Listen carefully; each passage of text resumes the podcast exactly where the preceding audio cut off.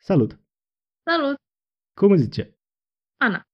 Dacă ai putea zice ceva ție copilului de 10 ani, ce ar fi asta? Să nu-ți fie frică de nimic niciodată. Ce activități făceai când erai mică și acum nu mai faci, dar ai vrea? Pot să zic că eu încă sunt un copil. Cred că foarte mult mă jucam în nisip când eram mică. Adică îmi plăcea să construiesc case de mică. Mm, cred că mi-ar fi doar să sar elastic. Nu cred că mai am cu cine.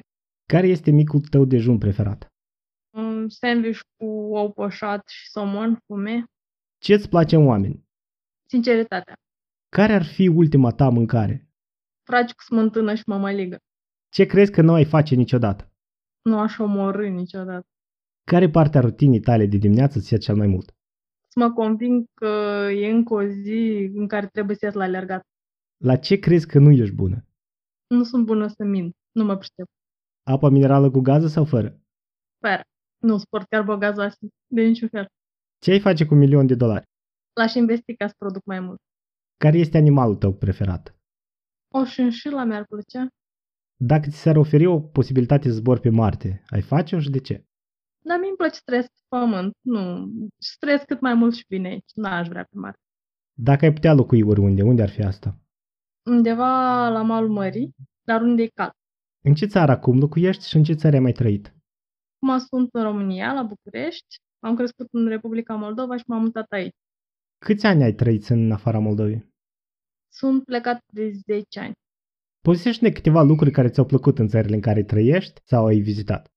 Ce ține de România, în principiu, eu am simțit ca acasă aici din prima. Nu am avut uh, perioade de adaptare, cum mai spuneați, sau așa. Am fost ok din prima. Îmi place faptul că oamenii sunt mult mai open-mind, mult mai puțin le pasă de ce zic alții și ce o să spună vecinul, deși și aici persist chestia asta, dar totuși e un pic diferit. Cred că asta cel mai mult îmi place și în Europa, în general. Fiecare își vede de viața lui și nu îi pasă de cum ești îmbrăcat, ce ai făcut sau așa mai departe.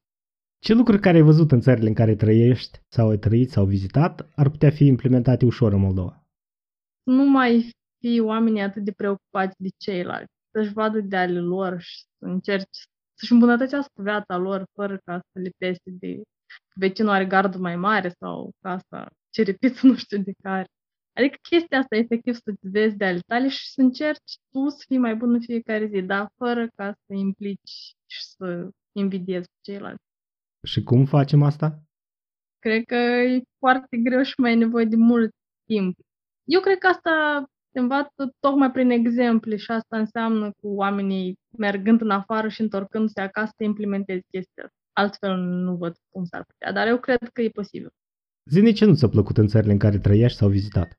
Ce ține de România, nu-mi place că e același sistem, nu e chiar atât, dar există și aici corupție și cumătrism. Asta e valabil și pentru țara de aici. Iar de celelalte n-aș putea să spun pentru că știi cum, când ești în vacanță și stai o perioadă destul de scurtă, vezi mai mult lucrurile frumoase și atunci mi-ar fi greu să zic. Știi cum, e frumos acolo unde nu suntem noi.